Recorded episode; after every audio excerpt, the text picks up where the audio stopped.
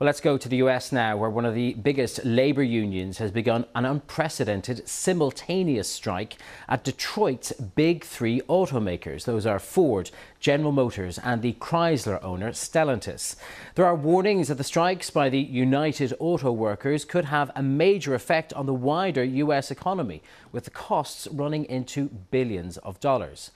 Well, the union is targeting just three plants to begin with, but their president has warned that it could spread and that all 146,000 of its members in the industry could eventually walk out. Among other things, the workers are demanding a 40% pay, pay rise over the next four years, uh, and their employers have responded with offers ranging from 17.5 to 20%.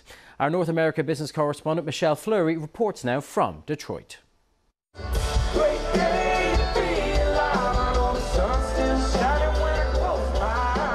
The start of Detroit's annual auto show, a chance for the hometown big three car makers to showcase their latest models. Casting a shadow over the cheer, though, the industry's biggest strike in generations.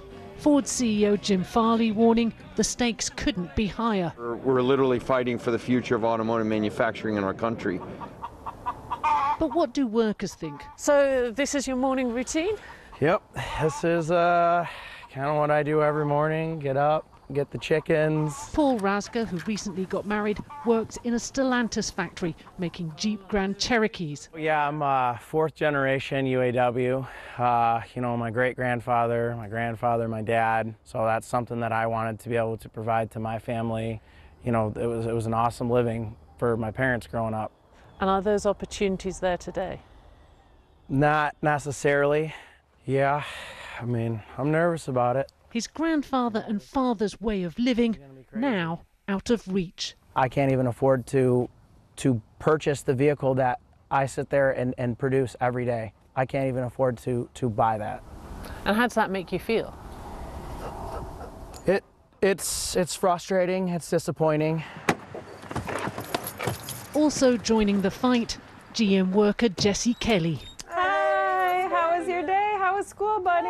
I'm a single mom. I have a son. Uh, he's 10 years old. You know, we make good money, but when you're paying $1,300 a month for health care, it doesn't mean much and it doesn't stretch far. Do you want salt and pepper on this?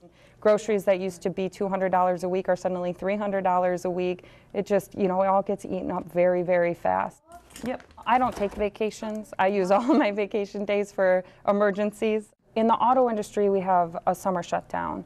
Um, contractually, we have to use some of our vacation time during the summer shutdown. We only get, for me particularly, I only get two weeks of vacation time for the whole year. And that's four days out of that two weeks immediately, which means I'm only left with six other days. Um, if my son is sick or he has the flu, I'm, that's three days right there this fight that we're going through as the UAW is not just for auto workers. This fight is the middle class's fight. This is not just for us, this is for everybody.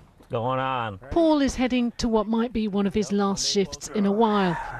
The UAW is limiting strikes to key factories at General Motors, Ford, and Stellantis. Michelle Fleury, BBC News, Detroit.